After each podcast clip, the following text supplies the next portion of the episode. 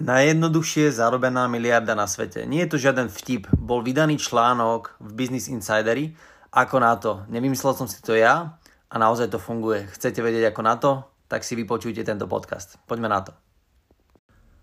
Ahojte, takže v tomto podcaste si netradične začneme, začneme rozprávať niečo o tom, ako zarobiť 1 miliardu. Nie, že by to nikoho nezaujímalo, asi to zaujíma všetkých z vás, na druhej strane si poviete, OK, že čo je to za halus? Ako niekto môže dať návod na to, ako zarobiť jednu miliardu? Tak v rámci srandy ja som si prosoval na internete a hľadal som, že či nejaké návody na to reálne existujú a že či jeden z tých návodov bude aspoň trošku realistický. A našiel som jeden návod, ktorý je naozaj veľmi zaujímavý a napísal ho Henry Blodgett. Napísal ho 10. decembra 2009, takže je trošičku zastaralý, má viac menej cez 10 rokov kúsoček ten článok, ale fakt je, že sa dá uplatniť aj v dnešnej dobe. A pozeral som sa a v rámci online, aké sú možnosti a dá sa aj v dnešnej dobe tento článok celkom pekným spôsobom uplatniť a dá sa uplatniť v podstate tá mechanika aj na dnešné obdobie. Čo je ale fakt fascinujúce, že v tom danom období to bolo teda ďaleko, ďaleko ľahšie, ako je to teraz a naozaj môžem tomu povedať, že je to svetovo najjednoduchšie zarobený jeden miliard, 1 miliarda dolárov alebo 1 miliarda eur, keď budete chcieť. A, v rámci média Business Insider nájdete od Henryho Blodgetta celý návod, ako to reálne spraviť, ktorý má 6 takých základných krokov a potom má ešte nejaké ďalšie 3 doplňujúce kroky, 4 doplňujúce kroky, prostredníctvom ktorých môžete rozšíriť tento plán na nejaké ďalšie možnosti. Isté, niekto z vás si povie teraz, okay, že je to halus, proste bez ohľadu na to, čo tam bude napísané, že to nie je reálne, aby som to spravil. Z môjho pohľadu to reálne celkom je. Dá sa to spraviť, dá sa to zrealizovať. Samozrejme, že treba si to nejakým spôsobom odmakať. A niektoré kroky sa vám budú zdať byť absolútne, absolútne nereálne. A sú to kroky 1, 2 a 3. A potom sú kroky 4, 5 a 6, ktoré sú veľmi jednoduché a ktoré v podstate už uh, sú len nejaké mechaniky, ktoré musíte spraviť. Ak budete schopní spraviť prvé tri kroky, zvyšné, zvyšné tri kroky už nebude žiaden problém. Uh, samozrejme, že aj tie prvé tri kroky sú veľmi náročná vec, ale každopádne stojí to za to si to vypočuť, aby ste vedeli, akým spôsobom rozmýšľajú možno naozaj bohatí ľudia, ako rozmýšľajú miliardári a ako niekto, verím tomu, že túto miliardu takto jednoduchým spôsobom zarobiť.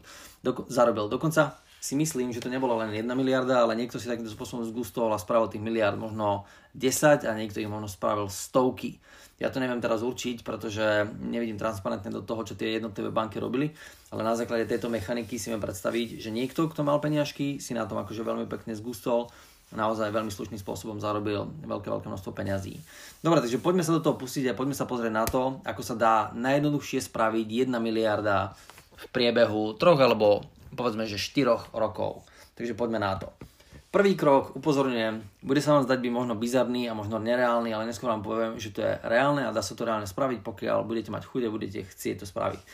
Prvý krok je teda, potrebujete si založiť reálne banku. Ak chcete najjednoduchšie zarobiť peniaze, najjednoduchším spôsobom na svete, je to jeden z krokov, ktorý treba spraviť. Je treba založiť si banku konkrétne. Uh, Henry doporučuje spraviť túto banku v Spojených štátoch amerických, pretože v rámci Spojených štátov amerických funguje nejaké mechaniky, ktoré vám potom umožňujú na tom veľmi rýchlo zarobiť a veľmi rýchlo zbohatnúť.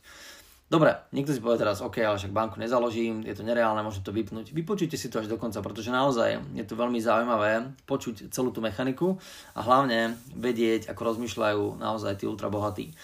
Keď založíte banku, alebo keby ste zakladali banku, mimochodom nie je to až taká zložitá vec. Trošku som sa do toho zahlbil, pozeral som sa na tie jednotlivé mechaniky, že či sa dajú reálne spraviť, áno, dajú sa spraviť. Samozrejme, že teraz momentálne licencovanie v Spojených štátoch amerických nie je celkom jednoduchá záležitosť a nestačí vám na to iba ako teda povedať si, že zakladám banku. Potrebujete mať aj nejakých bankárov, ktorí majú nejakú históriu vydokladovať, ale Celkom paradoxne sa dajú niektoré banky ľahko kúpiť, pretože v Amerike na to, aby ste si zakladali banku, nemusíte pôsobiť medzinárodne, ale stačí, že pôsobíte v jednom konkrétnom meste a máte jednu nejakú konkrétnu budovu a máte za sebou nejaký miniatúrny kapitál na to, aby ste si vedeli za- založiť banku. Mimochodom, tých bankových licencií je niekoľko druhov a niektoré sú celkom jednoduché na založenie, to názvem. Nie je úplne jednoduché, ale nie je to nič zložité. Je to niečo podobné, ako keď žiadate na Slovensku o nejaké eurofondy. Potrebujete vydokladovať, že polovičku na to máte a ak si viete zohnať nejakých, ako by som povedal, dobrých kamošov, ktorí vám na základe biznis plánu sú schopní dať nejakú časť peňazí len za účelom toho, aby ste to vydokladovali, tak podobným spôsobom to funguje aj s bankami. Potrebujete vydokladovať, že máte ten kapitál. Keď máte za tým dobrú myšlienku, dobrý nápad, tak proste vám tie peniaze prídu do lona relatívne ľahko. Druhý krok, ktorý potrebujete spraviť, je teda zamestnať nejakých svojich nezamestnaných kamošov, ktorí sú bankári. Keby ste ich náhodou nemali, treba robiť nejaký networking, zoznať sa, zoznámiť sa s nejakými bankármi. Verte tomu, že ich na Slovensku veľké, veľké množstvo, ktorí by túto rolu veľmi radi prijali, ale boli by ochotní spustiť takýto projekt. Tretí krok je asi najbizarnejší a príde vám teraz tak, že toto sa nedá, a toto nie je možné a toto nie je reálne, pretože keby som to bol schopný spraviť, tak by som to spravil hneď. Len ten krok má za sebou uh, biznis plán. Ináč povedané, že ak máte dobrý biznis plán, tento krok budete vedieť spraviť veľmi, veľmi ľahko. Krok 3 vám poviem, čo treba spraviť a krok 4 vám prezradí, akým spôsobom sa to dá spraviť. Veľmi ľahko. To znamená, v treťom kroku treba naozaj zabezpečiť, aby ste nazbierali 1 miliardu equity alebo 1 miliardu hodnoty od ľudí, ktorí sú vám ochotní požičať peniaze. A teraz poviete, že prečo by vám bolo ochotný niekto požičať e, jednu miliardu, však e, jednak tí ľudí nepoznám a druhá vec, že je to nereálne. Ale je to reálne, pretože ľudia, ktorí majú veľa peňazí, potrebujú mať istotu v rámci investície a potrebujú mať veľmi dobrý biznis plán. A vy ho máte. Pretože keď urobíte krok 3, e, nazbierate takúto jednu miliardu v rámci nazbierate 1 miliardu eur alebo dolárov do nejakého fondu alebo na účel práve toho, aby ste ich mali ako v banke, tak Fed, neviem či viete čo je Fed, alebo či neviete čo je Fed, je to, je to súkromná spoločnosť Spojených štátov amerických, ktorá emituje doláre a ktorá vydáva doláre a Fed požičiava taktiež peniaze bankám. To znamená, Fed vám požičia 9 miliard dolárov za 0,25% ročne. No a keď toto spravíte, tak tí chalani, ktorí vám tú 1 miliardu požičali, majú celkom isté svoje peniaze a ďalšia záležitosť, môžete im slúžiť, slúbiť celkom tučný úrok za predpokladu, že viete, čo s tými 10 miliardami, ktoré teraz máte, viete spraviť. Takže ak máte 10 miliard vyzbieraných, tak Fed vám samozrejme eh, je ochotný k tej 1 miliarde, ak, ak idete požičiavať tie peniaze, tak vám je ochotný a eh, vlastne tie peniaze len tak dať k dispozícii, ale musíte vydokladovať, že tie peniaze idete niekomu požičať.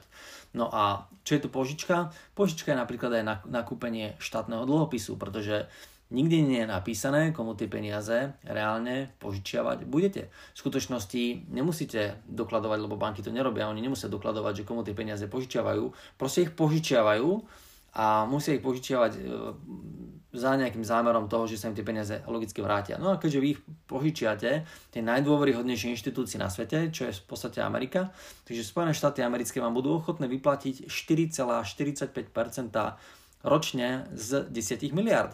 Takže áno, vypočítali ste si to správne, budete mať 445 miliónov ročne a nejaký, nejaký hrubý zisk, od toho musíte odpaliť tých 0,25%. No a potrebujete vyplatiť tým chalanom, ktorí vám požičali tú 1 miliardu, zhruba 200 miliónov, aby ste to mali úplne hladké. Ináč povedané, ak im slúbite 20%, čo z 1 miliardy je 200 miliónov, tak tí chalani budú veľmi, veľmi spokojní, budú veľmi šťastní vám sa síce pre, e, predlží návratnosť vašej investície, ale za 4 roky máte svoje peniaze naspäť, pretože zo 400 miliónov, ktoré vám ostanú v čistom každý rok, e, to máte za 4 roky 1,6 miliardy a z toho si viete vy odpaliť 1 miliardu a tých zvyšných 600 a, alebo koľko to bude vychádzať, dáte proste, rozdelíte medzi tých chalanov, pretože nejde to teraz komplikovať, proste dostanete za, za 4, 4,5 roka možno maximálne k tej svojej vysnívanej miliarde. Celkom zaujímavá vec. Však to vtipné je v tom, že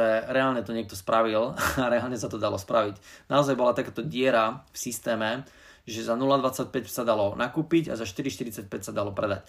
Fakt je ten, že dnes Fed nenakupuje, alebo keby ste si dnes požičiavali peniaze od Fedu, tak vám ich nepožičia za 0,25%, ale požičia vám ich za aby som bol presný, požičiavam ich niekde okolo 2% a štátny dlhopis americký sa dá dneska nakúpiť za nejakých 2,5%. To znamená, že táto diera tu už nie je, táto diera je tu, ale z nejakého medzinárodného hľadiska. Pretože keď sa pozrieme na to, za čo poskytujú peniaze národné banky v rámci Európy, či teda nie Národné banky v rámci Európy, ale Centrálna banka v rámci Európy, tak sa budeme baviť o tom, že Centrálna banka myslím si, že teraz požičiava za 0,25 alebo 0,5% a štátny americký dlhopis je tu stále, stále za 2,5%. Čiže ináč povedané, stále môžete urobiť túto istú fintu, len asi to neviete spraviť v rámci Ameriky, ale musíte to spraviť medzinárodne. To znamená, že reálne zoberete si požičiate si za 0,5% tieto peniažky a 1,5% vám bude ročne ostávať. OK, niekto si povedal, že tak to sa neoplatí teraz robiť, ale tak keď si pozriete na ten biznis model, ako, ako je veľmi škalovateľný, tak možno by ste sa nedostali k celej 1 miliardy za tak krátke obdobie, ale dostanete sa naozaj k celkom slušným peniažkom v, nejaká, v nejakej dlhšej škále.